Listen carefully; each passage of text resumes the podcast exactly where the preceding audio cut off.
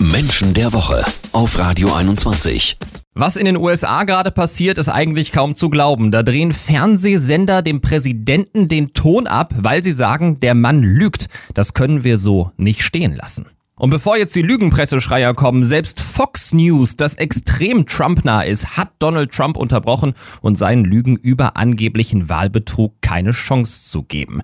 Die Frage deshalb an Sozialpsychologin und Erkenntniscoach Mira Mühlenhof. Mira, kannst du Donald Trump eigentlich genauso analysieren, äh, wie es bei anderen Menschen auch geht? Ich meine, viele bezeichnen ihn ja mittlerweile gerade nach den letzten Tagen als Psychopathen. Ganz so einfach ist das natürlich nicht, weil das, äh, worüber wir hier sprechen, ist ja die Persönlichkeitsstruktur mhm. eines Menschen und die äußert sich natürlich im Verhalten und da gibt es verschiedene Modelle, mit denen man Persönlichkeit lesen kann. Also mhm. die Struktur einer Persönlichkeit.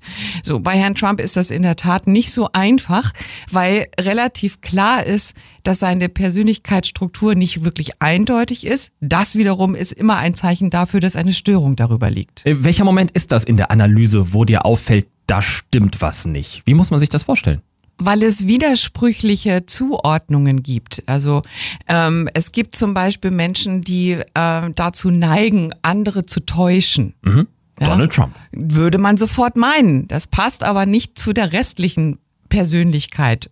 Also die Menschen, die täuschen, die sind charmant. Mhm. Das ist ja nun wieder etwas, was bei Herrn Trump nicht unbedingt das markanteste Merkmal ist. Überhaupt nicht. So, das ist also ein gutes Beispiel dafür, dass die Persönlichkeit nicht eindeutig zuzuordnen ist. Passiert da im Laufe des Lebens, gibt es da ein traumatisches Ereignis, wo dann irgendwie die Persönlichkeit auseinanderdriftet oder, oder steckt das schon in den Genen eventuell? Also letztlich äh, entsteht eine Persönlichkeitsstörung, wenn die intrinsische Motivation, über die wir hier so gerne ja. sprechen, überzeichnet wird. Also wenn die ungebremst sich ihren Weg bahnt. Ja. Das ist so, als würde die, dieser Mensch quasi fremdgesteuert sein, aber nicht von äußeren Menschen, sondern quasi von der eigenen Struktur.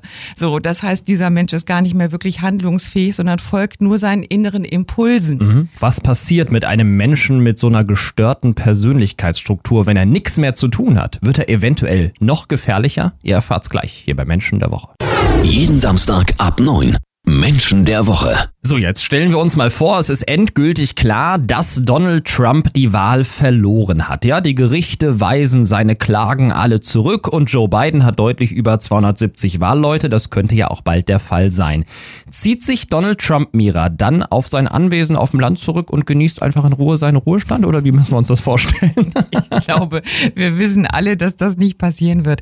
Also, was wir beobachten können, ist ja, dass ähm, Herr Trump die Regeln selber machen möchte. Ja. Das ist ja etwas, was seiner Persönlichkeit entspricht. Also ich sag, wie es läuft mhm. und alle anderen sind blöd und haben keine Ahnung oder sagen was Falsches, wie auch immer. Ne? Das heißt, dahinter steckt ja ein gewisses Allmachtsgefühl. Und äh, das weist darauf hin, dass er von seiner Macht nicht loslassen kann. Dementsprechend ist auch nicht damit zu rechnen, dass er auf einmal doch dreht und sagt, ach so, nee, jetzt habe ich verloren, äh, dann gehe ich jetzt mal. Nein, mhm. also wir müssen wirklich damit rechnen, was ja auch wirklich die Prognosen sind und was jetzt schon zu sehen ist, dass er nochmal richtig aufdreht. Kannst du uns noch erklären, wie es überhaupt Menschen geben kann, die trotz allem immer noch zu so einem chronischen Lügner halten? Also hat Trump da in den USA so eine Art Abhängigkeit geschaffen? Naja, er ist ja in der Lage, so stark die Menschen zu binden über die Emotionen, mhm. dass die Menschen den Emotionen mehr glauben als den Fakten. Und dementsprechend ist ja seine Vortragsweise immer sehr emotional und er versucht also Fakten mit Emotionen zu bekämpfen.